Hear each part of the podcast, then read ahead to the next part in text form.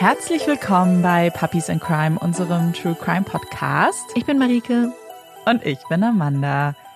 Marike und ich haben beide schon kurz vor der Aufnahme gesagt, wie kalt es heute einfach ist. Also bei mir ist es nämlich auch super kalt. Ich sitze gerade mit so einer ganz dicken Decke um mich drumherum, weil wir nämlich getrennt aufnehmen und ich kann aus dem Bett dann aufnehmen. Also ich mache es mir ein bisschen warm. Ja, wir hatten ja bei Olaf drüber geredet, dass es einfach sich kurzzeitig der Frühling angekündigt hatte und wir dann jetzt doch mal mit Schnee wieder überrascht wurden. Ich glaube, gestern war das, dass Olaf und ich unterwegs waren und einfach vollgeschneit wurden. Abends. Gestern hat es wirklich richtig doll geschneit. Mhm. Und es ist halt der 10. März, ne? Also ich weiß jetzt nicht, ob das noch sein muss. So, liebe Wetterfeen und Götter oder keine Ahnung, wer das klärt. Ja, ich würde mir auf jeden Fall auch Frühling wünschen, aber dazu habe ich dann auch später eine passende Empfehlung. Könnt ihr euch dann drauf freuen. Marika hat uns einen Fall mitgebracht. Bevor wir uns den aber anhören dürfen, kommt hier ein kleines bisschen Werbung. Wir dürfen euch heute wieder von Asam Beauty erzählen und das freut mich total, weil Produkte von Asam Beauty es jetzt auch fest in meine Make-up-Routine geschafft haben. Letztes Mal haben wir euch ja vom Make-up-Mousse erzählt, was ich immer noch total liebe. Diesmal möchte ich euch aber den Magic Finish Satin Lippenstift von Asam Beauty vorstellen. Ich habe ihn in der Farbe Hazelnut Heaven und für mich ist es der perfekte Nude-Ton. Und ich finde nicht nur die Farbe super, super schön, sondern auch das Tragegefühl. Ich habe den jetzt gerade nochmal drauf gemacht, damit ich es jetzt perfekt beschreiben kann. Es ist nämlich wie so ein reichhaltiger Pflege Lippenstift. Man hat überhaupt nicht das Gefühl, dass es irgendwie austrocknet, sondern es ist so eine ganz, ganz, ganz angenehme Textur, weil ich finde, es gibt nichts Schlimmeres, als wenn man Lippenstift aufgetragen hat und dann sehen die Lippen so spröde aus. Und wenn wir über gutes Tragegefühl reden, dann möchte ich euch auch meine aktuellen Favoriten vorstellen. Und zwar sind das die Magic Finish Volume and Repair Lippen Balsame. Ich habe das einmal in der Farbe Vintage Cherry und Caramel Kiss. Und ich liebe die beiden total und mache das immer abwechselnd, je nachdem, wie viel Farbe ich auf den Lippen haben möchte. Und das Coole an diesen Lippenbalsamen ist auch, dass sie auch vegan sind. Ganz, ganz viele von den Produkten bei Asam Beauty sind übrigens vegan. Ihr könnt da übrigens auch so einen Filter einstellen. Und alle Produkte von Asam Beauty werden ohne Tierversuche entwickelt und in Deutschland hergestellt. Es lohnt sich also auf jeden Fall mal bei Asam Beauty vorbeizuschauen, ein bisschen zu stöbern. Da gibt es nämlich wirklich super viele Produkte, die ganz toll sind. Und wenn ihr dann fündig geworden seid, dann benutzt doch gerne unseren Code ASAM-CRIME. Damit spart ihr nämlich 15% auf fast alles. Diesen Code könnt ihr in Deutschland, Österreich und der Schweiz benutzen und ist auch noch bis zum 30.06. gültig. Wie immer verlinken wir euch auch den Code und den Link direkt zu Asam Beauty in unseren Shownotes und ihr findet auch immer alle unsere Codes in unserem Linktree. Und das war's jetzt auch mit der Werbung. Ich bin sehr gespannt auf den Fall und mach's mir jetzt noch gemütlicher. Lehn mich zurück und wir lauschen dir dann jetzt.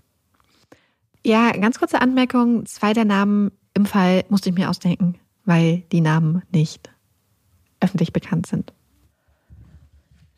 Langsam, mit gezückter Waffe, nähern sich die Polizisten dem heruntergekommenen gelben Holzhaus und öffnen vorsichtig die Tür.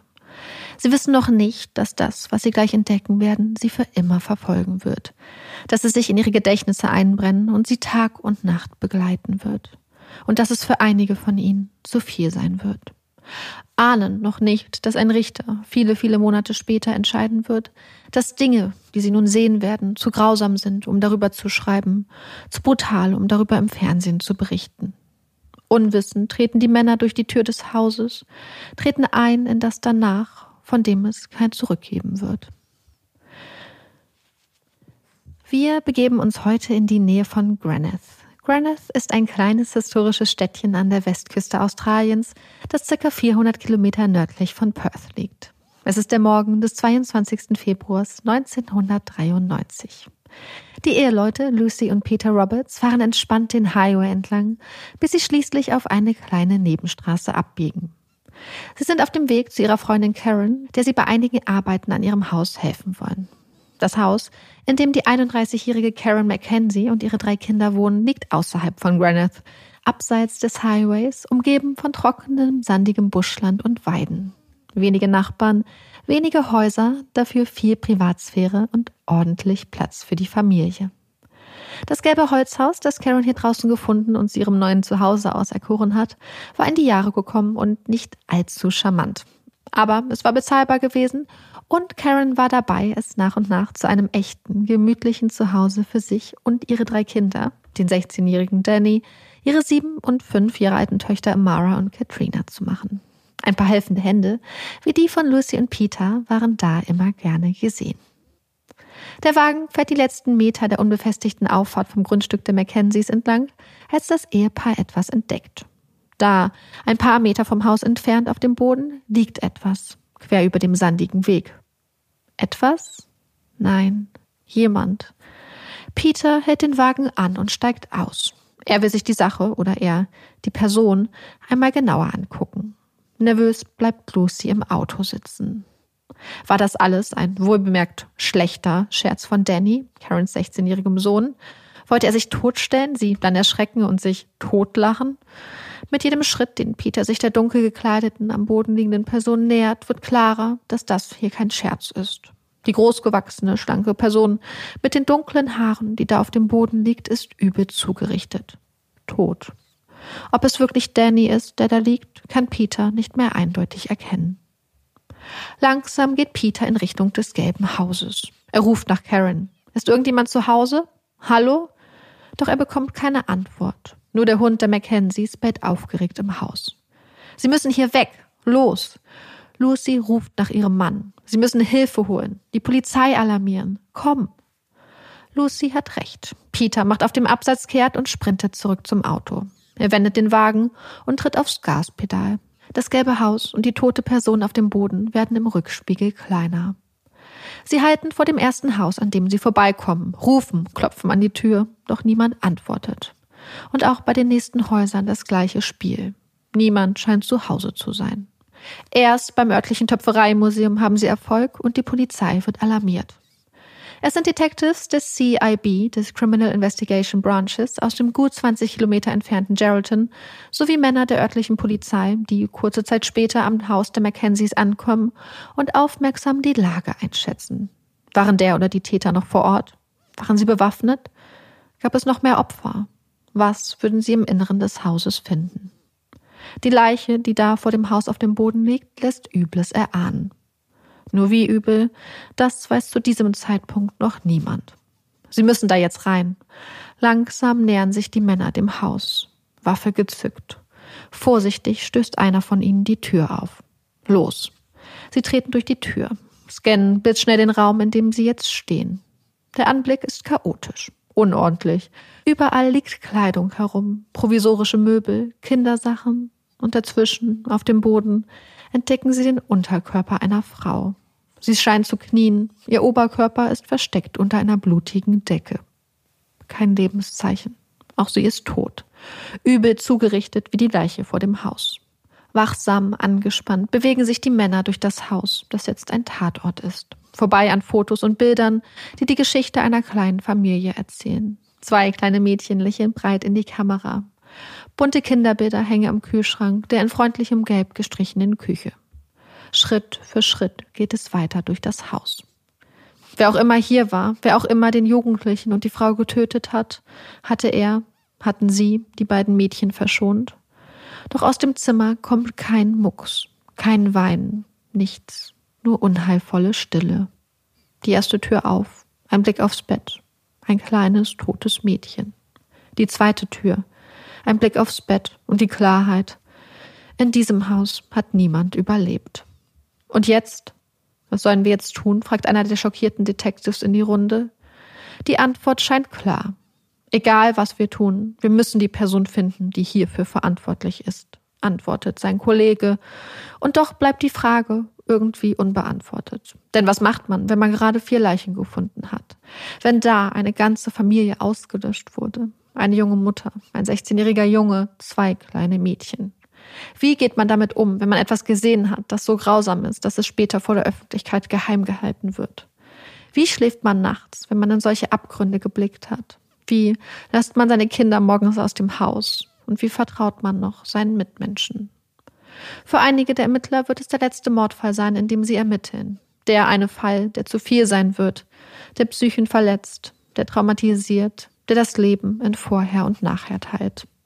Doch das sehen sie noch nicht an diesem Morgen. Sie sehen 4 Menschen, Karen, Danny, Amara und Katrina, die brutal ermordet wurden. Und die schemenhafte Silhouette von einem oder mehreren Tätern, die sie jetzt unbedingt finden müssen. Also einatmen, ausatmen und dann ran an die Arbeit.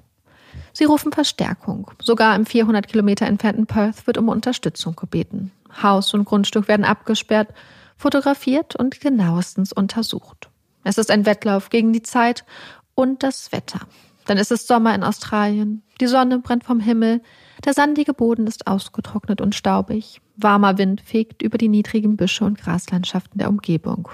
Fuß- und Reifenabdrücke haben unter diesen Bedingungen keine besonders lange Halbwertszeit.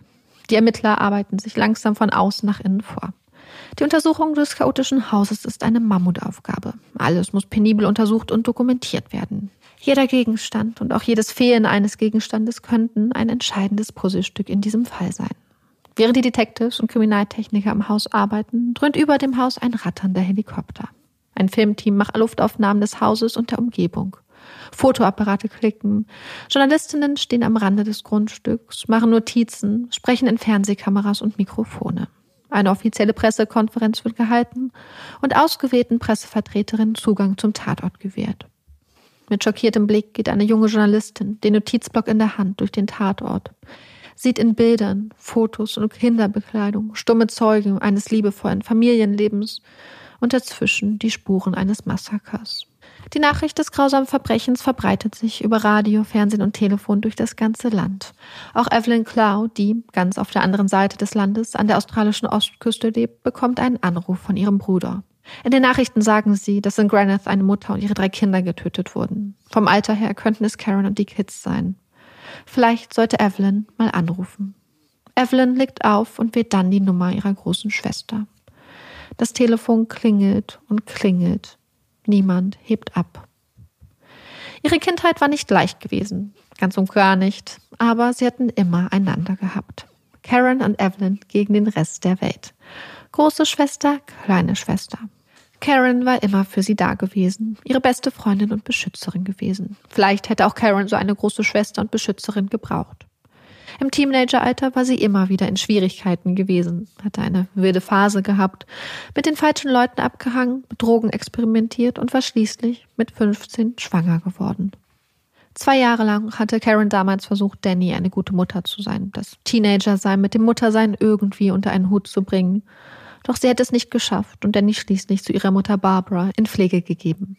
Auch als Karen sich später auf den Weg in den Westen gemacht hatte, auf der Suche nach einem neuen, besseren Leben, auf der Suche nach etwas Glück und Glücklichsein, war Danny zurück bei seiner Oma und Tante an der Ostküste geblieben. Und Karen hatte sich ein neues Leben aufgebaut. Erst Amara und dann 2 Jahre später Katrina bekommen. Doch die Beziehung zum Vater ihrer Töchter hatte nicht gehalten. Sie hatten sich getrennt und Karen stand wieder als alleinerziehende Mutter da. Und auch wenn Karen einige ihrer alten Gewohnheiten nicht abschütteln konnte, auch wenn sie immer noch regelmäßig Drogen konsumierte, hatte sie alles dran gesetzt. Dieses Mal würde es anders laufen. Schließlich hatte sie sogar ihrem Sohn Danny angeboten, zu ihnen nach Graneth zu ziehen. Ein Angebot, das der Jugendliche gerne angenommen hatte. Er freute sich, bei seiner Mutter zu sein, war ganz vernarrt in seine kleinen Schwestern. Karens kleine Familie war wieder vereint gewesen.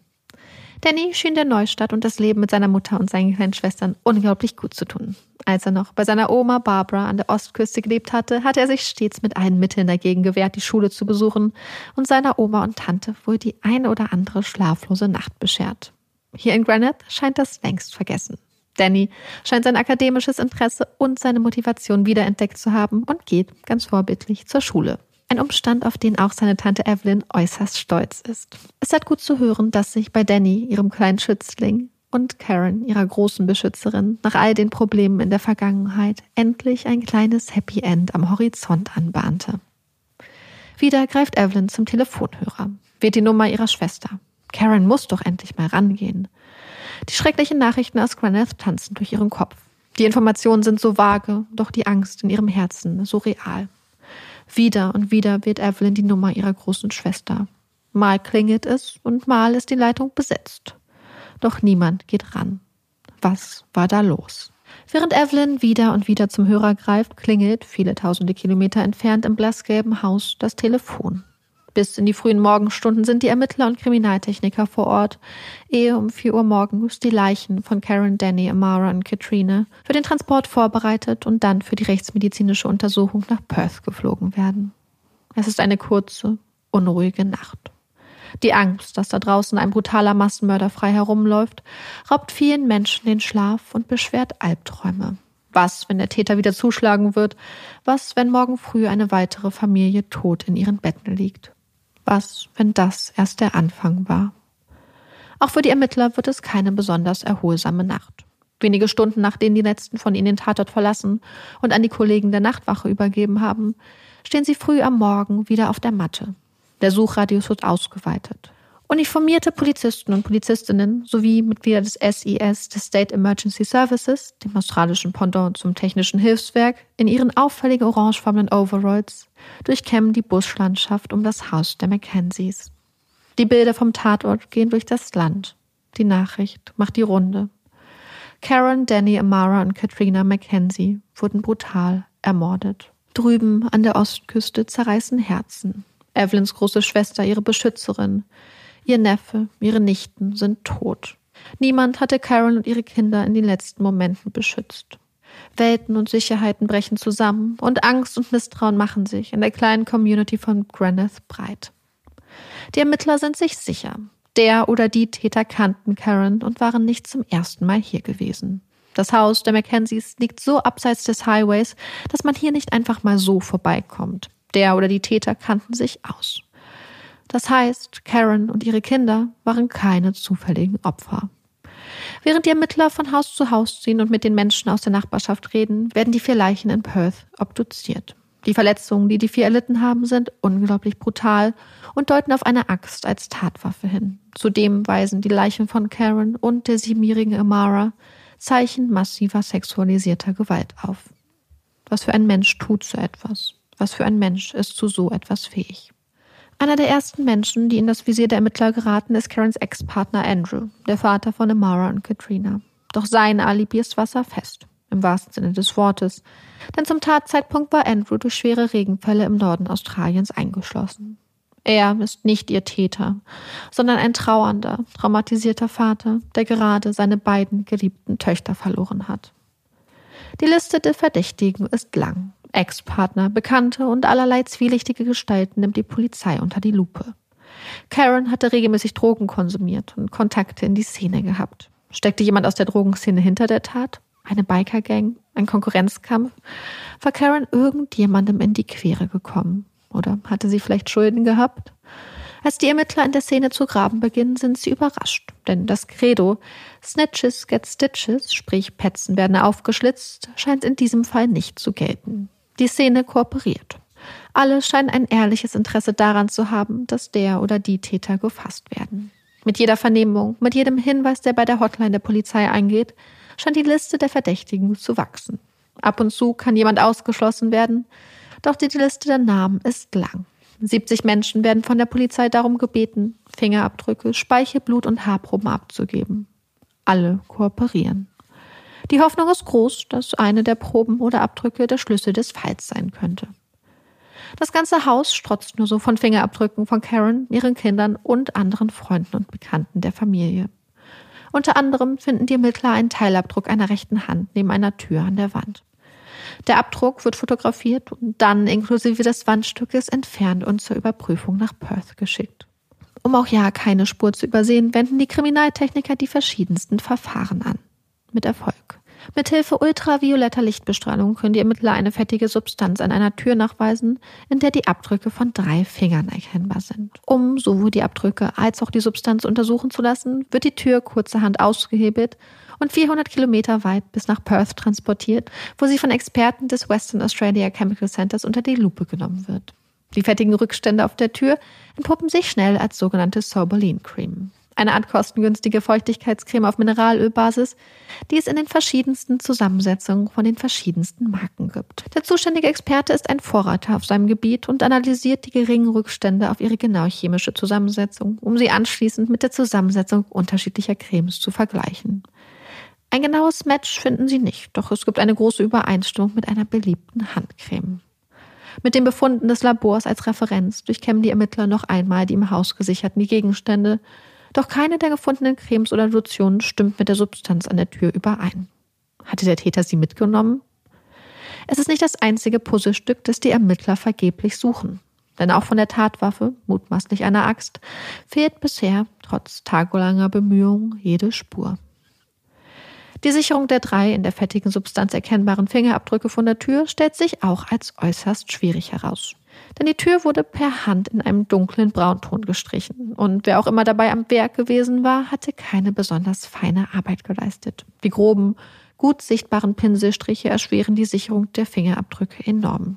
Erst mit Hilfe einer speziellen Software lassen sich die Abdrücke schließlich klar erkennen.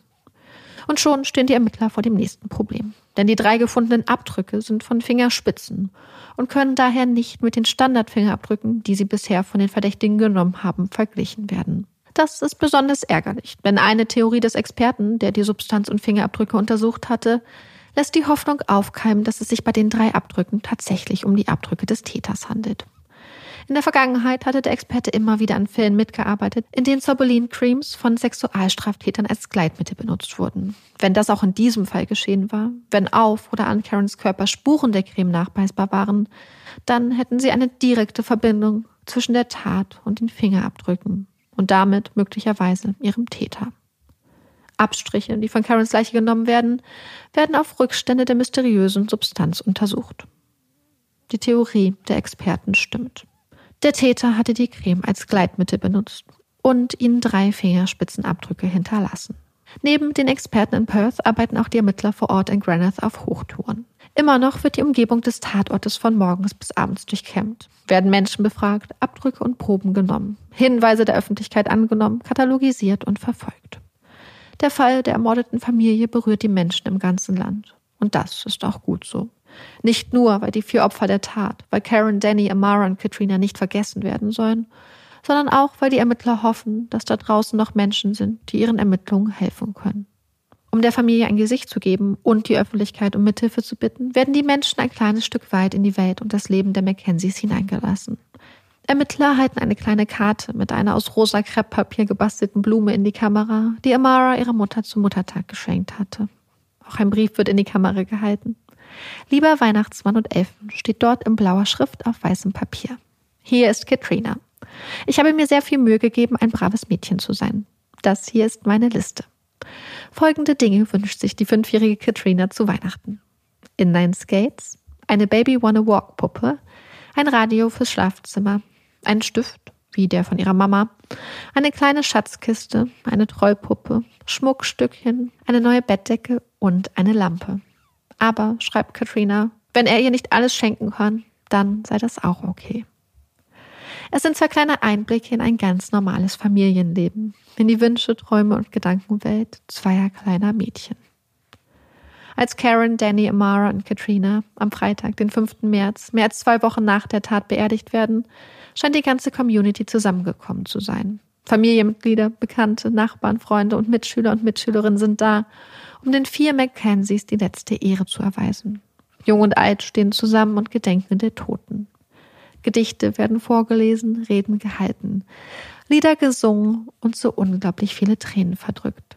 Der Schmerz, die Angst und die Trauer sitzen tief hier in Graneth. Was, wenn der Täter einer von ihnen war? Was, wenn er hier unter ihnen ist?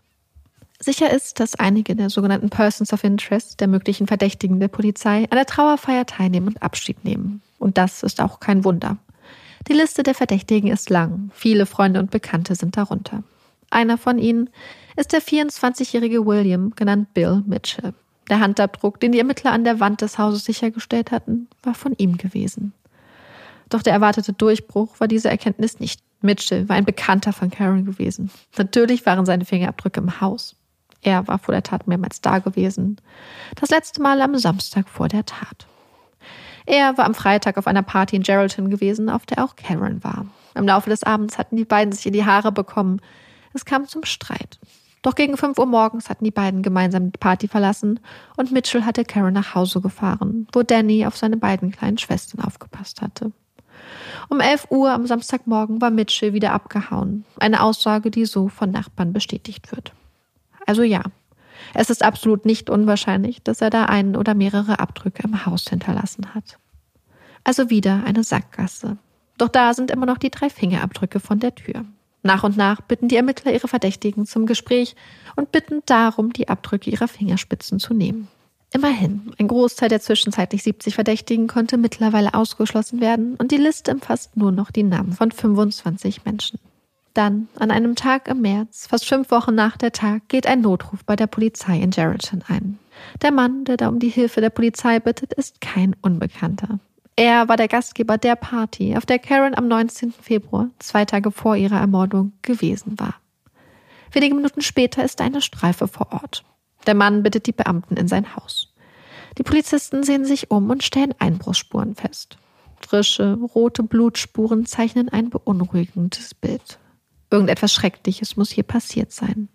Die Beamten sind alarmiert. Kann das ein Zufall sein? Oder hatte der oder die Täter des Graneth-Massakers wieder zugeschlagen? Während die Ermittler sich umschauen, stürzt plötzlich ein junger Mann mit schmerzverzerrtem Gesicht in das Haus. Er ist halbnackt, hat nur ein blutiges Handtuch um die Hüften geschlungen. Blut tropft auf den Boden. Er stöhnt und schreit. Auch er kein Unbekannter. Es ist William Mitchell, der Bekannte von Karen, der Mann, der sie nach der Party am 19. Februar nach Hause gefahren hatte. Der Mann, dessen Handabdruck man an der Wand am Tatort gefunden hatte. Das kann kein Zufall sein. Und das ist es auch nicht. Trotz seiner massiven Verletzung schafft Mitchell es, den Ermittlern zu erzählen, was sich hier abgespielt hatte. Mitchell sei einige Zeit zuvor am Haus seines Bekannten angekommen, als plötzlich 3 unbekannte Männer vor ihm gestanden und ihn in das Haus gezogen hätten.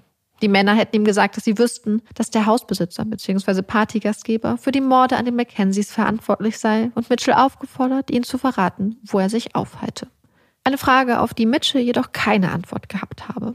Unzufrieden damit hätte einer der 3 Männer sich ein scharfes Messer geschnappt und die 3 hätten sich daran gemacht, Mitchell den Penis abzuschneiden. Zum Glück habe Mitchell sich wehren können, sich aus den Fängen der Männer befreit und sei ins Badezimmer geflüchtet, wo er sich verbarrikadiert hatte. Er habe gewartet, bis die Männer das Haus verlassen hatten und sei dann in den Garten geflüchtet und habe sich dort versteckt, bis die Polizei ankam. Sofort wird Mitchell in das lokale Krankenhaus in Geraldton gebracht und ärztlich versorgt.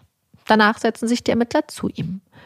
3 unbekannte Männer, die behaupten, den Mörder der Mackenzies zu kennen und die einem unschuldigen Zeugen den Penis abschneiden wollen. Es klingt unglaublich. Und es ist es auch. Es dauert nicht lange, bis Mitchell gesteht, dass da keine Männer gewesen waren. Dass er es war, der sich das angetan hatte. Er habe Suizid begehen wollen, sagt Mitchell, aus persönlichen Gründen. Die ganze Sache scheint also doch nichts mit der Tat in Graneth zu tun zu haben. Kein Durchbruch. Lediglich eine Anzeige wegen Vortäuschen einer Straftat wird gegen Mitchell erstattet. Was für eine unschöne Angelegenheit. Kurz darauf geht ein weiterer Anruf bei der Polizei in Geraldton ein. Es ist der Besitzer des Greenhead Caravan Parks. Ein Mitglied seines Reinigungsteams habe in einem der Trailer des Parks eine gruselige Entdeckung gemacht. Der Trailer sei voller Blut und Sperma gewesen. Auch ein mit einer Rasierklinge zerfetztes Pornomagazin habe der Mann gefunden. Er habe sofort an die Sache in Graneth denken müssen, berichtet der Parkbesitzer. Einfach schrecklich.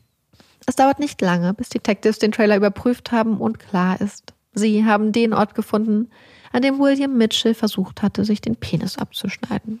Es ist eine wirklich seltsame Geschichte, doch eine Verbindung zum Fall der Mackenzies erscheint nicht ersichtlich. Trotzdem ist William Mitchell immer noch einer der Namen auf der Liste der Verdächtigen und wenige Tage später an der Reihe, seine Fingerspitzenabdrücke abzugeben. Als der Ermittler auf der Farm auftaucht, auf der Mitchell arbeitet, um noch einmal mit ihm zu reden und seine Fingerabdrücke abzunehmen, plaudert Mitchell ganz entspannt mit ihm. Er hat absolut nichts dagegen, noch einmal seine Fingerabdrücke abzugeben, wobei er sich schon ein bisschen wundern würde, sagt Mitchell dem Detective. Er hätte ja in den Nachrichten gehört, dass sie dem Täter eigentlich längst auf die Spur gekommen seien. Er solle in einem Trailerpark komische Sachen gemacht haben. Dem Detective läuft ein Schauer über den Rücken. Die Information mit dem Trailerpark hatten sie nie an die Presse weitergegeben, hatten nie offiziell irgendeinen Zusammenhang zwischen dem verstörenden Fund im Trailer und den Morden an den Mackenzies hergestellt. Und niemand wusste, dass die Ermittler den Trailer und Mitchell miteinander in Verbindung gebracht hatten. Und jetzt war es Mitchell selbst, der den Trailer und die Morde direkt zueinander in Verbindung setzte. Der da gerade mit dem Finger auf sich selbst zeigte. Trotz aufgestellter Nackenhaare versucht der Detective ganz ruhig zu bleiben und sich nicht anmerken zu lassen, dass Mitchell sich da gerade möglicherweise selbst verraten hat. Zurück in Geraldton berichtet der Detective dem Leiter der Ermittlungen von Mitchells Aussagen. Sofort werden Polizisten losgeschickt, die Mitchell unauffällig observieren sollen und die frisch von Mitchell genommenen Fingerabdrücke mit denen vom Tatort abgeglichen.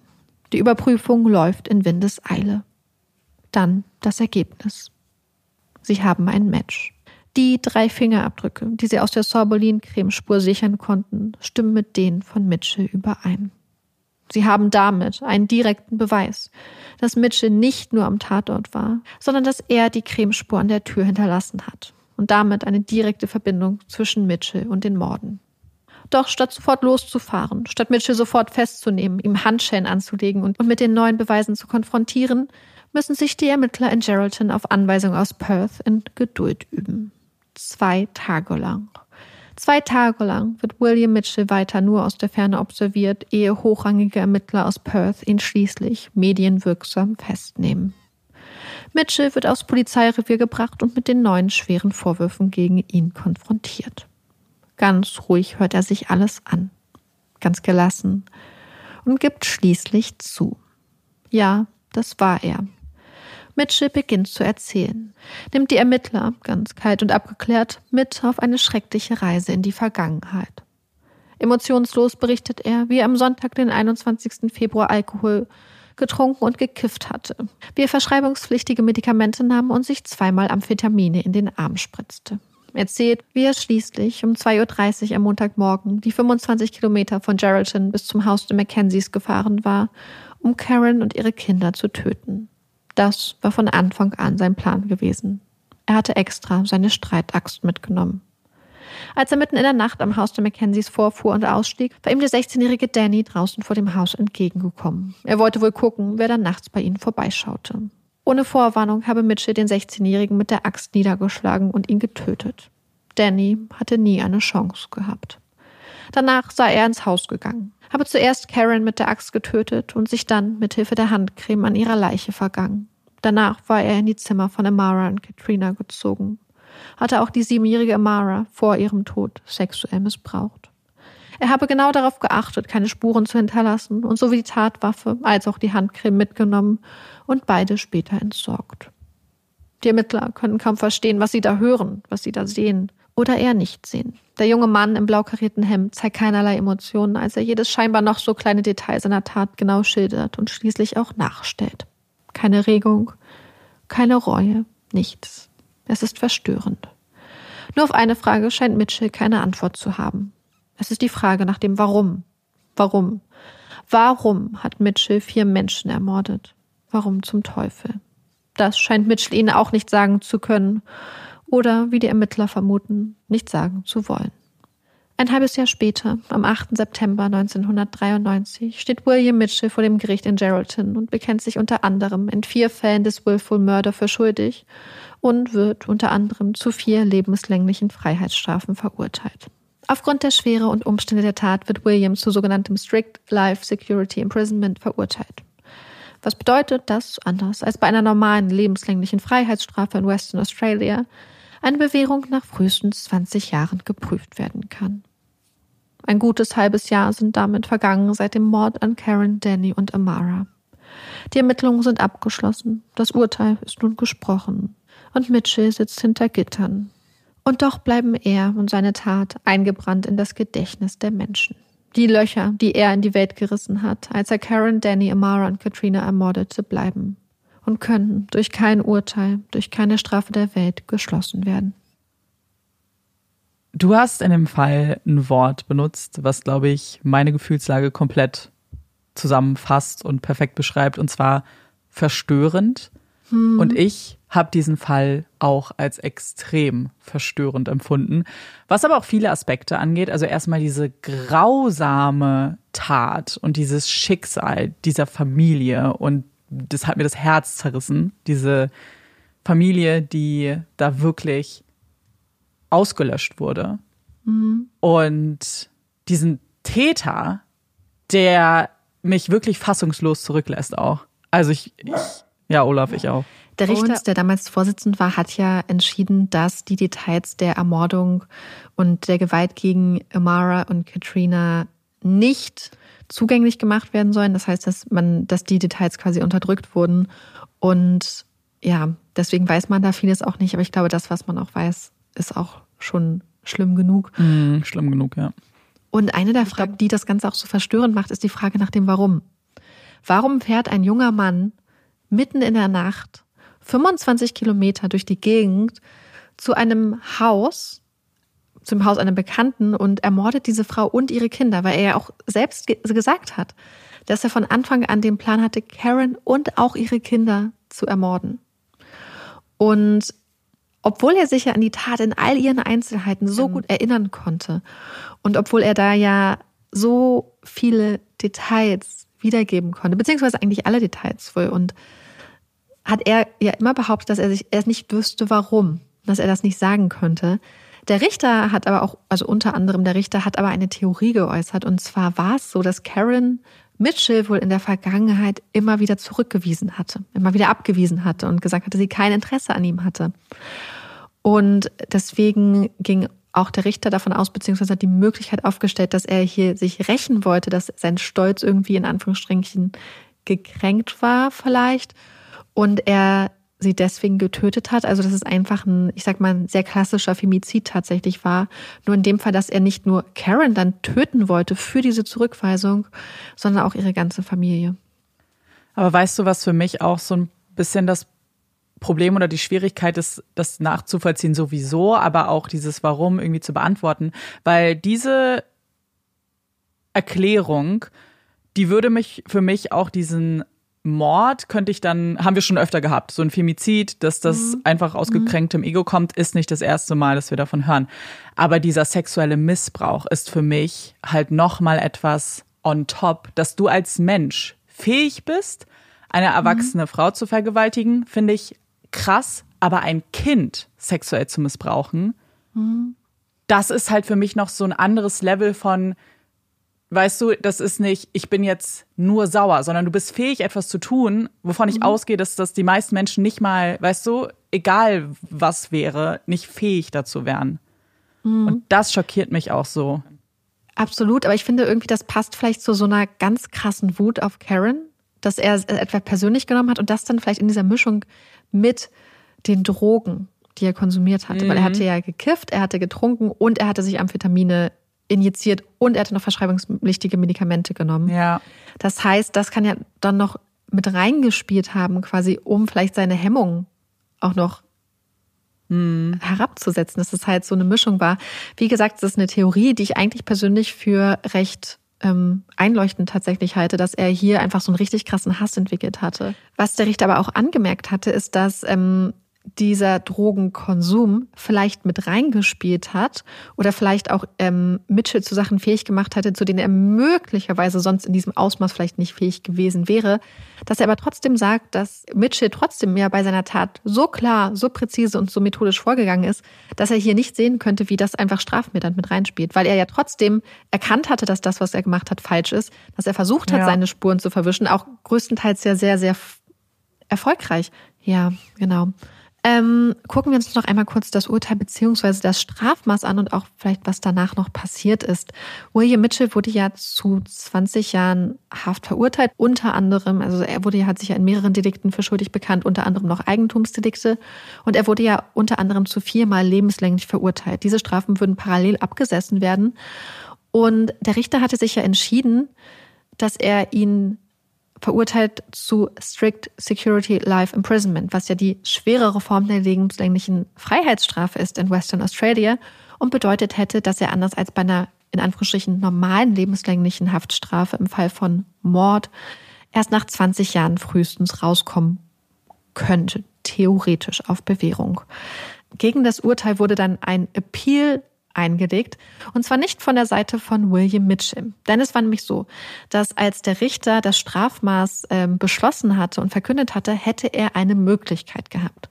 Und zwar hätte er die Möglichkeit gehabt, eine Anordnung zu erlassen, die dann besagt hätte, dass William Mitchell wirklich niemals mehr aus dem Gefängnis rausbekommen wäre. Diese Anordnung hätte dafür gesorgt, dass er nie auf Bewährung freigekommen wäre. Das heißt, William Mitchell wäre dann zu einer wirklich ich sag mal, echten lebenslänglichen Freiheitsstrafe verurteilt wurden. Der Richter hat sich dagegen entschieden und hatte argumentiert, dass er zu dem damaligen Zeitpunkt noch nicht abschätzen konnte, wie sich William Mitchell entwickeln würde und dass die Entscheidung, ob William Mitchell jemals auf Bewährung rauskommt oder nicht, eher zu einem späteren Zeitpunkt getroffen werden sollte und dass er diese Entscheidung damals, 1993, mit den ihm vorliegenden Fakten nicht treffen wollen würde.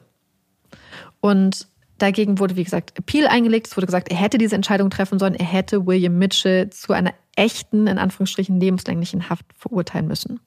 Der erste Appeal ist tatsächlich durchgegangen. Und es wurde gesagt, dass der Richter sich damals dafür hätte entscheiden müssen, aufgrund der Umstände der Tat etc. Und für die Familie der McKenzies, also für Evelyn, für ihre Mutter, war das natürlich ein krasses Aufatmen, weil es bedeutet hätte, dass sie auch nach 20 Jahren nicht damit hätten rechnen müssen, dass Mitchell jemals wieder aus dem Gefängnis freikommt. Gegen diesen Appeal und das Urteil dazu hat William Mitchell dann allerdings noch einmal Revision eingelegt, also einen eigenen Appeal eingelegt, der auch durchgegangen ist. Die Richter des High Court, also quasi des Hohen Gericht in Australiens, haben gesagt, dass Richter Owen damals keinen Fehler gemacht hat, dass es vollkommen richtig war, dass er, oder vollkommen legitim auch war, dass er sich damals dazu entschieden hat, diese Anordnung noch nicht zu erlassen und die Entscheidung quasi in die Zukunft zu verlegen, in dem Sinn, dass einfach später eine Bewährungskommission darüber entscheiden würde. So dass das dann wieder vom Tisch war 1996. Was dann bedeutet hat, dass William Mitchell 2013, also 20 Jahre nach der Tat, tatsächlich zum ersten Mal vor der Bewährungskommission stand. Die Bewährung wurde geprüft, abgelehnt. Das gleiche ist 2016 auch nochmal passiert. Für die Familie von den McKenzies war das eine ganz, ganz, ganz, ganz schreckliche Zeit. Sowohl für Barbara als auch für Evelyn, aber auch zum Beispiel für alte Freunde und Bekannte der Familie, weil sie die ganze Zeit Angst haben mussten, dass Mitchell möglicherweise aus dem Gefängnis rauskommt, dass er einer anderen Familie so etwas nochmal antut. Und weil sie auch die ganze Zeit dafür kämpfen mussten, dass das nicht passiert. Also insbesondere Evelyn hat sich ganz, ganz stark dafür eingesetzt, dass William Mitchell nicht mehr aus dem Gefängnis freikommt. Sie hat ihn auch getroffen und hat ihm das auch persönlich mitgeteilt, dass sie alles, was in ihrer Macht steht, tun wird, damit er nicht mehr freikommt. Trotzdem war die Situation jetzt ja dann so, dass quasi alle 3 Jahre die Bewährung wieder geprüft werden würde. Und das war für die Familie und Freunde einfach eine unglaublich belastende Situation. 2018 wurde in Western Australia dann ein Gesetz erlassen. Ein Gesetz, das dem Attorney General die Macht oder die Kompetenz gegeben hat, in Fällen von Massen- bzw. Serienmördern oder Massen- und Serienmörderinnen die Bewährung für 6 Jahre auszusetzen. Das heißt, der Attorney General könnte sich dann entscheiden zu sagen, hey, im Fall von dieser spezifischen Person wird für die nächsten 6 Jahre die Bewährung nicht mehr geprüft. Das war einschlägig im Fall von William Mitchell.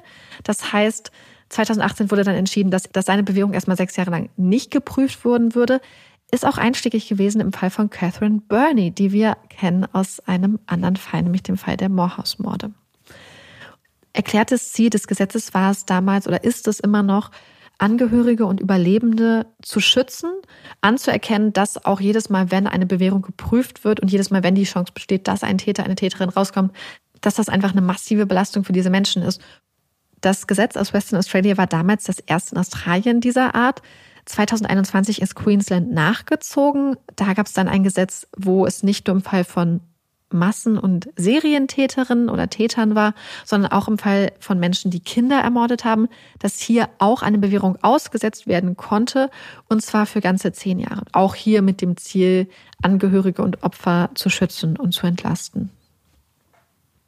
Mann, ich bin da so ein bisschen hin und her gerissen. Weil ich finde, das Vorhaben und die Idee ist ja erstmal richtig, dass eben Hinterbliebene oder auch Opfer da nicht immer wieder durch müssen, weil das muss wahrscheinlich wirklich das Allerschlimmste sein. Und das hört man ja immer wieder in den Fällen, dass Menschen ja dann wirklich jedes Mal retraumatisiert werden. Aber irgendwie habe ich auch das Gefühl, das hat eben so ein bisschen was von der Willkürlichkeit in dem Sinne, dass du ja nicht weißt, in wessen Hände deine Akte am Ende gelegt wird. Und wie ist das in Australien? Werden die Attorney Generals gewählt? Nee, Attorney Generals werden nicht gewählt. Ich glaube, das ist eine amerikanische Sache, sondern sie werden ernannt vom Governor oder Governor General. Okay. Ja, ich meine, mein Gedanke war halt irgendwie so ein bisschen, genau, in den USA hätte das natürlich großes Potenzial, dass man sowas dann ausnutzt, was ja auch immer noch auch Leute dann machen, gerade wenn irgendwelche Wiederwahlen anstehen, dass man vielleicht dann noch mal ein paar Todesstrafen verteilt und so, das liest man ja auch immer wieder. Weil es ist halt wirklich, es entscheidet dann halt einfach eine Person über dein Schicksal, ne? Und ja, ich glaube, wo hier einfach die Parallele ist, ist halt quasi so eine nachträglich angeordnete Sicherungsverwahrung, die ja in Deutschland eine ganze Zeit einfach praktiziert wurde, die dann aber, ich glaube, vom Europäischen Gerichtshof für Menschenrechte als verfassungswidrig oder menschenrechtswidrig, glaube ich, eingestuft wurde, wenn ich mich recht erinnere. Mhm. Und das Ganze läuft natürlich parallel zu den sogenannten No-Body, No-Parole-Laws, die wir uns auch schon angeguckt haben, die in einigen australischen Bundesstaaten gelten. Das ist nämlich, wenn ein Mörder oder eine Mörderin eine Person ermordet, sich aber weigert, den Ort der Leiche preiszugeben, dass diese Menschen dann auch nicht die Möglichkeit haben, auf Bewährung rauszukommen. Ich bin auch wirklich zwiegespalten, weil ich auf der einen Seite natürlich die Familien sehe, für die jede Bewährungsanhörung und auch die Zeit davor immer wieder Angst bedeutet, immer wieder so eine unglaubliche Angst, eine unglaublich schreckliche Zeit, die Menschen einfach komplett psychisch fertig macht. Und auf der anderen Seite denke ich aber, die Tatsache, dass es halt diese Bewährungsanhörungen gibt, halte ich auch für wichtig. Weil ich glaube, dass wenn die Möglichkeit besteht, dass eine Person rehabilitiert wird, dass das total wichtig ist und dass das ja auch eigentlich ein Schritt ist, der die Bevölkerung, wenn ein Rechtssystem und ein Gefängnissystem wirklich auf Rehabilitation ausgelegt ist, dass das ja auch eigentlich Maßnahmen zum Schutz der Bevölkerung sind. Weil wenn du sowieso weißt, dass du niemals rauskommen wirst, weiß ich nicht. Ich habe das Gefühl, dass wenn da irgendwie die Möglichkeit besteht, dass Menschen wirklich Reue empfinden, dass Menschen sich wirklich bessern, und das möchte ich halt in manchen Fällen, bin ich sicher, dass das die Möglichkeit besteht, finde ich es eigentlich wichtig, dass man dieser Möglichkeit auch Rechnung trägt. Es ist halt wichtig, weil das Rechtssystem ja für alle funktionieren muss. Wir haben das natürlich jetzt erklärt, oder du hast es uns erklärt, in einem Kontext eines Falls, in dem natürlich viele denken, nee, der verdient es vielleicht auch nicht. Wer sowas Schlimmes tut, der verdient es auch nicht, rauszukommen. Aber das gleiche Rechtssystem bewertet ja auch andere Leute, wo man das Gefühl vielleicht nicht so hat. Wo man vielleicht eher das Gefühl hat, das kann ich jetzt nachvollziehen nicht, aber ihr wisst, was ich meine. Man unterscheidet ja manchmal schon persönlich, einfach nur aus der persönlichen Empfindung. Und das muss ja alle irgendwie auffangen. So ein Rechtssystem gilt ja für alle. Ja, grundsätzlich ist es, finde ich, ein ganz, ganz wichtiger Bestandteil, dass Menschen die Möglichkeit haben, auch wieder frei zu kommen, wenn sie sich bewährt haben. Ja. Und was ich halt wirklich so ein bisschen sehe, ist halt so die Möglichkeit, beziehungsweise das, was wir jetzt eigentlich auch sehen, und zwar ist, dass das einschlägig sein wird in Fällen, die viel mediale Aufmerksamkeit bekommen haben. Ja. Die, ich meine, es ist natürlich schon eingeschränkt insofern, dass es sich auf bestimmte Arten von Taten bezieht. Das schränkt natürlich Sachen schon ein, und trotzdem ist jetzt einschlägig im Fall von Catherine Burney. Das ist einer der berühmtesten australischen Mordfälle oder Serienmörderfälle, die wir haben. Das einschlägig jetzt im Fall von William Mitchell, was auch ein unglaublich berühmter Fall in Australien war. Das heißt, man hat vielleicht immer so ein Bedenken, dass wenn die Öffentlichkeit dann nur laut genug ist, dass dann von dieser Möglichkeit immer Gebrauch gemacht werden wird. Und dass dadurch vielleicht nicht nur eine Person entscheidet, sondern dass hier einfach der Druck der Öffentlichkeit einfach massiv an Gewicht gewinnt. Und dafür haben wir ja eigentlich Prozesse. Und Bewährungskommissionen, dass diese Entscheidungen ohne starke emotionale, ich sag mal, Befangenheit jetzt im wahrsten, also wirklich aufgrund von Recht getroffen werden im Idealfall. Wir wissen, dass das nicht immer so ist. Dafür haben wir auch die Möglichkeit von Bewährung, von Revisionen und so. Und ich habe einfach da hätte ich wirklich die Befürchtung, dass das dafür sorgt, dass Gefängnisinsassinnen nachträglich nach ihrer Tat, nachdem ein Richter über ihre Tat entschieden hat, nochmal quasi vor das öffentliche Gericht gestellt werden. Und dass, wenn da dann die Empörung und der Aufschrei laut genug ist, dass dann von diesem Recht Gebrauch gemacht wird. Und dabei haben ja diese ganz großen medialen Prozesse eh schon einen Nachteil, gerade wenn es ein Land ist, in dem es Juryprozesse gibt, weil es ja super wichtig ist, dass eine Jury unvoreingenommen ist, aber wir super viele Fälle hatten, wo ja auch schon absehbar war, dass es nicht immer möglich ist, eine ganze Stadt, ein County so abzuschirmen, dass wirklich alle Menschen komplett unvoreingenommen sind. Das heißt, das ist ja eh schon ein Nachteil. Woran ich auch noch denken musste gerade, das hat jetzt nicht ganz so viel damit zu tun, aber weil du hattest ja in dem Fall auch so sehr detailliert die Ermittlungsarbeit geschildert. Mhm. Und das finde ich ja grundsätzlich immer sehr, sehr spannend. Aber ein Punkt, der mir da auch nochmal so hängen geblieben ist, der war relativ am Anfang, als du gesagt hast, wie viele Polizisten nach diesen Bildern nicht mehr quasi ihren Job machen wollten oder für die das zu hart war. Mhm.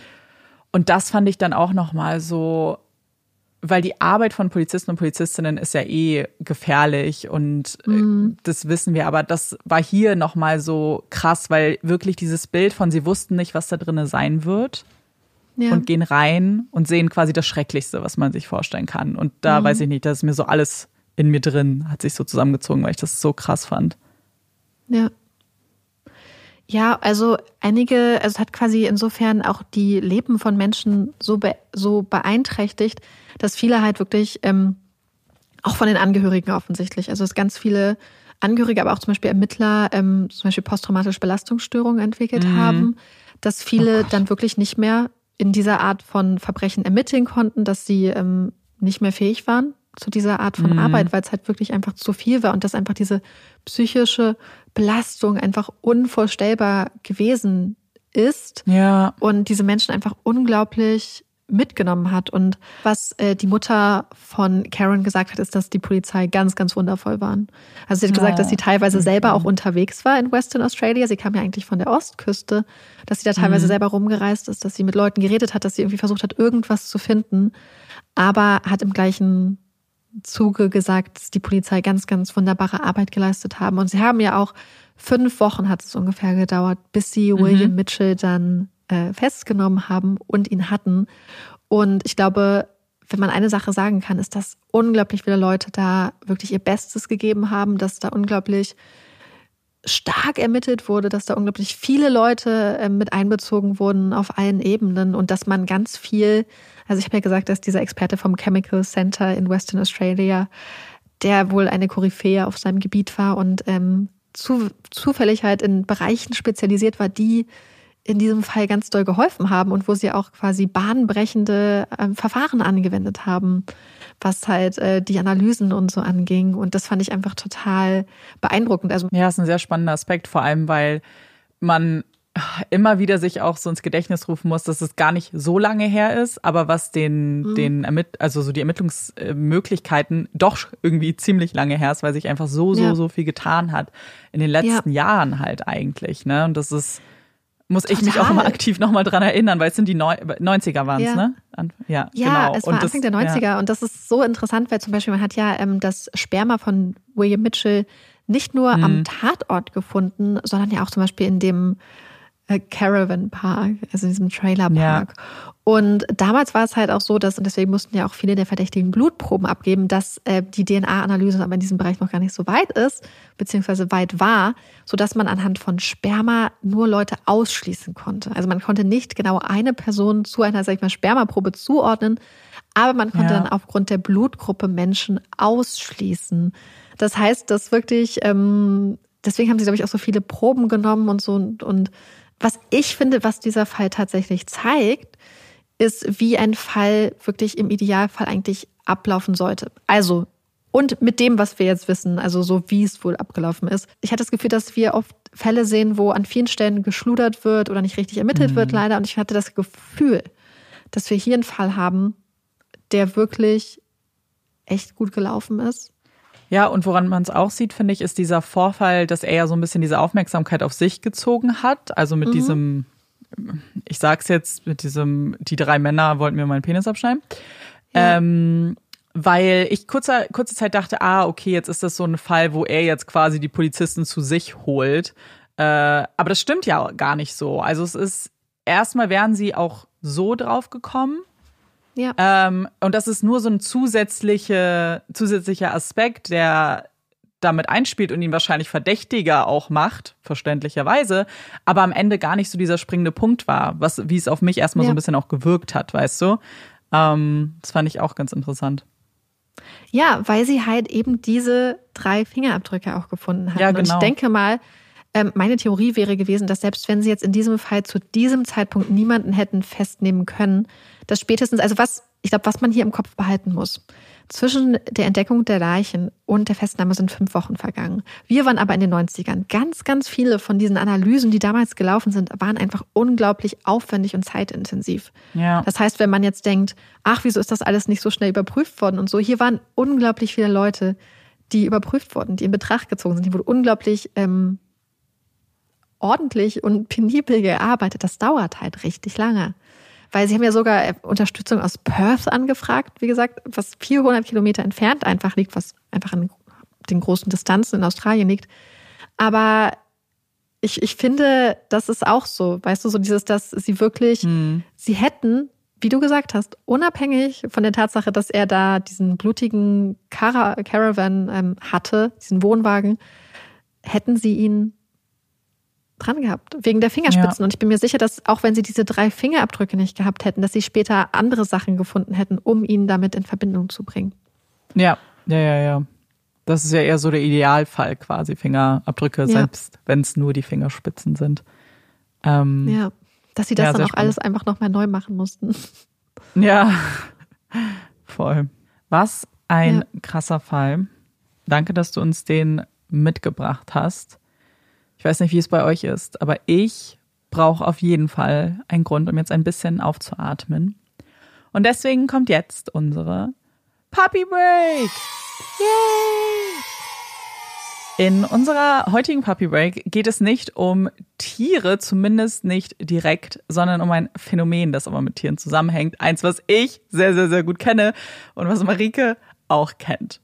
Wenn ich nämlich manchmal bei Marike bin und Olaf ganz besonders süß ist und ganz besonders sich doll an einen rankuschelt, dann habe ich manchmal die Reaktion zu sagen, oh mein Gott, Olaf, ich könnte dich auffressen. Und dann gucke ich mir seine Schenkel an und denke so, ah. Und dann wird Marike immer skeptisch, weil sie Angst hat, dass ich in Olafs Schenkel reinbeiße. Aber es gibt einen Namen für dieses Phänomen. Ich weiß nicht, ob du das wusstest. Und zwar nennt sich das Cute Aggression. Für alle da draußen, die es wie ich nicht kannten, den Begriff zumindest. Und das ist eben genau das Phänomen, dass etwas so unfassbar süß ist, dass man von diesem Gefühl, diesem positiven Gefühl der Niedlichkeit auf einmal zur Aggression kommt und zum Beispiel sagt, oh, ich könnte dich zerquetschen oder ich könnte dich auffressen oder wenn man Babys sieht, oh, ich will jetzt in die Wangen kneifen. Und das fand ich sehr spannend und habe so ein bisschen mich belesen, woher das kommt, weil das eben eigentlich was ganz Spannendes ist, was auch ein überlebenswichtiger Mechanismus sein kann, weil ganz kurz und knapp, was das Gehirn versucht zu machen, ist, deine Gedanken wieder in die Situation zu bringen, weil wenn man etwas sehr niedlich findet, ist man abgelenkt. Und damit du aber Gefahren vielleicht wieder wahrnimmst, versucht es, diese Ablenkung der Niedlichkeit auszugleichen mit einem negativen Gefühl, und zwar Aggression, damit du quasi wach wirst und dann dich mehr auf deine Umgebung wieder konzentrieren kannst.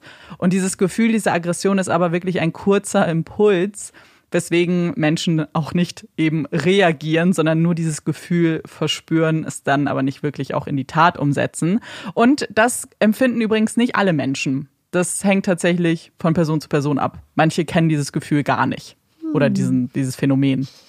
Ja, ist witzig. Jetzt, wo du gerade über ihn redest, kommt Olaf gerade angesneakt und schwänzelt hier so um meinen Stuhl rum und lässt sich streicheln. Meinst du, er ist jetzt beruhigt, dass ich seinen Schenkel nicht wirklich essen möchte?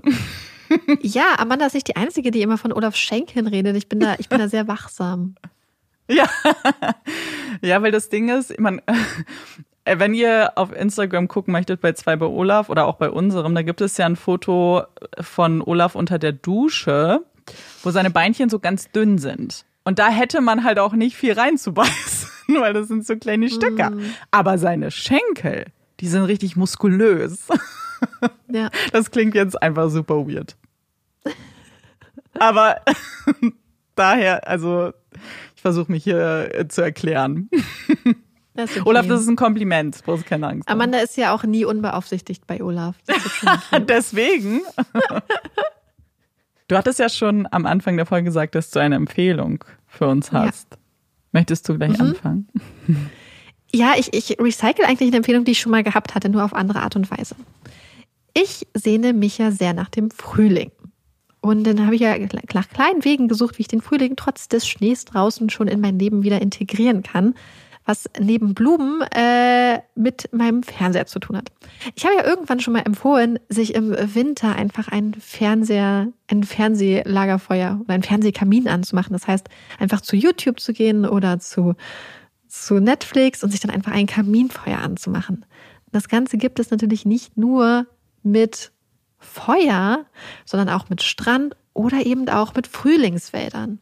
Und deswegen läuft bei mir jetzt die ganze Zeit immer, wenn ich arbeite oder einfach so zum Beispiel lese, auf dem Fernseher ein Frühlingswald, wo man dann so ein bisschen Vögel zwitschern hört und so ein bisschen das Baumrauschen. Und diese Geräuschkulisse macht total die Frühlingsstimmung. Ich finde, es entspannt total und ist einfach richtig, richtig schön. Und ich habe gedacht, wenn man irgendwie zu Hause sitzt und es einfach richtig grau ist, aber man möchte Frühling und möchte sich jetzt kein Kaminfeuer anmachen, dann ist das einfach eine richtig gute Sache. Und deswegen würde ich empfehlen, da mal auf die Suche zu gehen ob man nicht was findet, um sich den Frühling ein bisschen nach Hause zu holen, bevor es richtig losgeht. Ganz viele bei YouTube. Also ich kann jetzt nicht zu Frühling explizit, da kann ich jetzt nicht drüber sprechen, aber ich weiß, zur Winterzeit habe ich auch immer, wenn ich gelesen habe, hatte ich irgendwelche so Cafés oder so. Ganz oft. Das mache ich auch immer.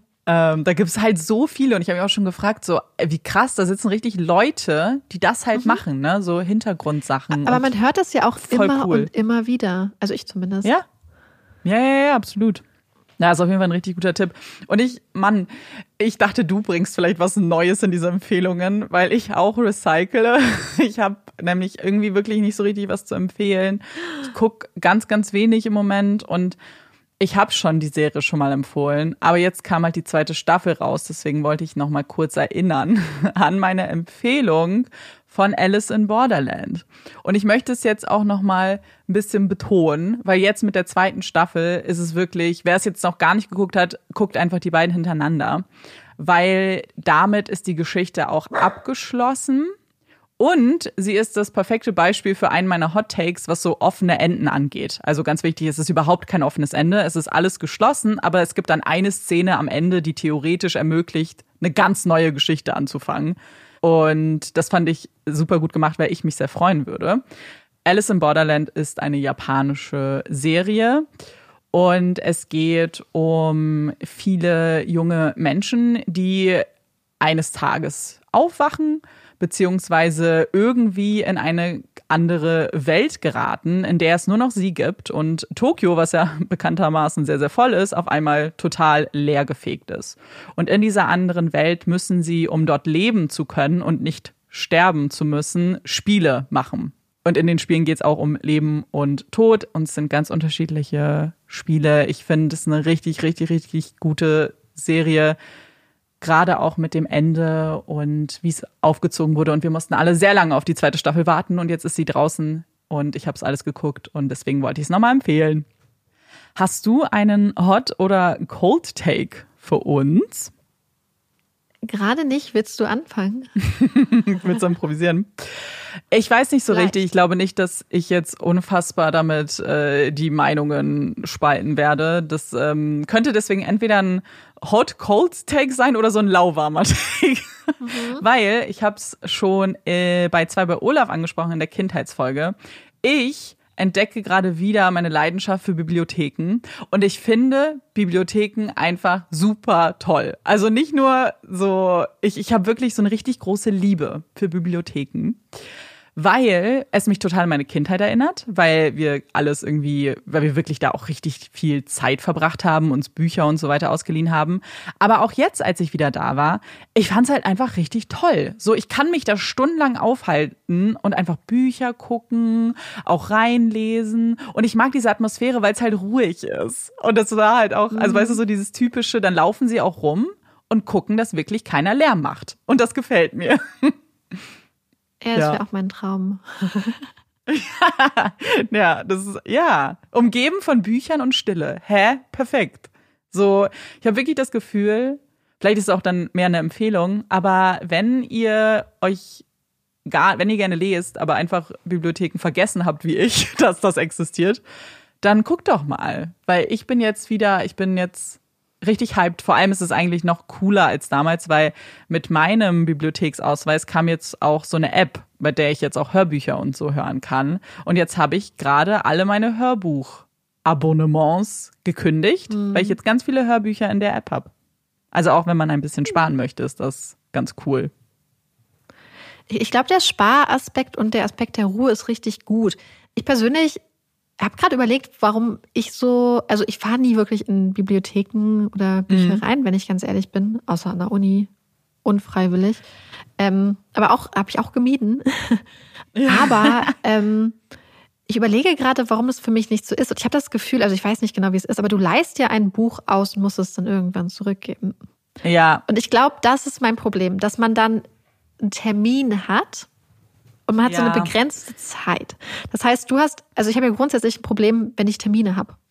Und dann weiß ich halt, du hast da einen Termin, du musst spätestens dann das Buch zurückbringen. Das würde mich, allein diese Tatsache würde mich, glaube ich, schon latent stressen tatsächlich. Für ganz viele Leute wird sich das total übertrieben anhören, aber so, für mich ist das wirklich ein Stressfaktor, wenn ich weiß, ich habe einen Termin.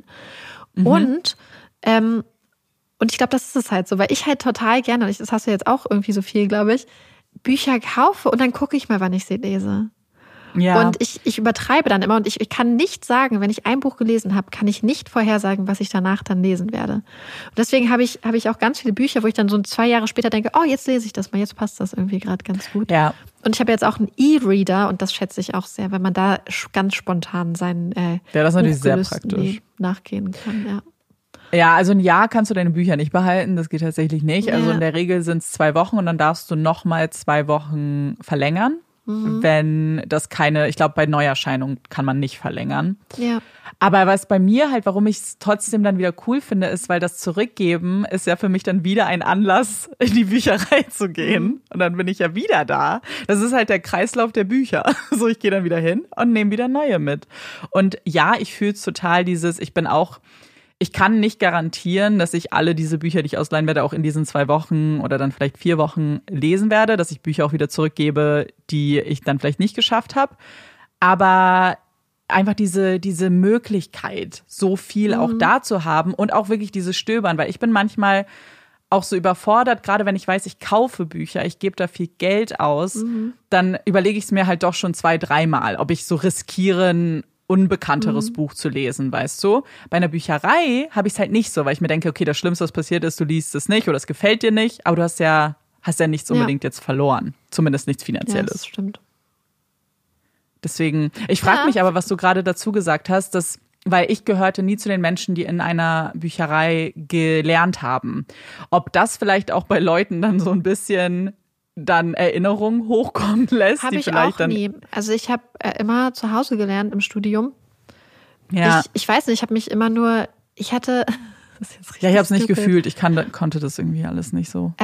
Ich hatte immer das Gefühl, dass wenn ich weiß nicht, woher das kam, dass wenn ich in die Bib gehe, dass alle wissen, dass ich da nicht hingehöre.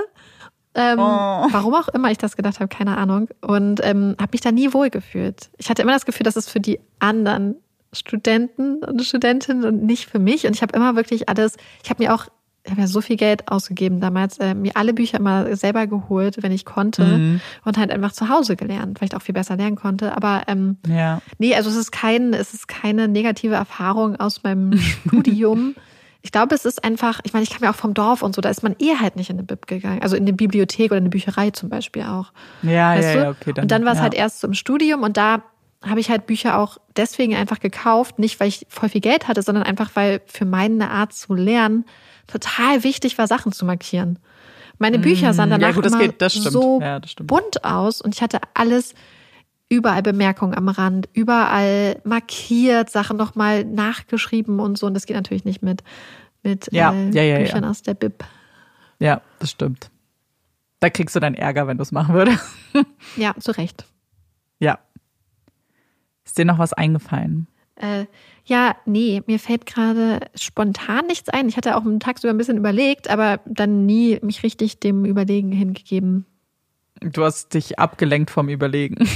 Ja, aber dann würde ich doch mal mit einer zweiten Empfehlung herschieben. Nämlich hört, wenn ihr Bock habt, gerne bei 2 bei Olaf rein. Das ist auch eine super Empfehlung. Da kommt nämlich bald Folge 4. Und dann wollen wir aber die Folge vielleicht abschließen. Wir hoffen, dass euch diese Folge gefallen hat. Wenn sie euch gefallen hat, würden wir uns sehr darüber freuen, wenn ihr uns bewerten würdet. Und worüber wir uns auch sehr, sehr doll freuen ist, wenn ihr uns nächstes Mal wieder zuhört. Ich bin Amanda. Ich bin Marike. Und das ist Puppies in Crime. Tschüss.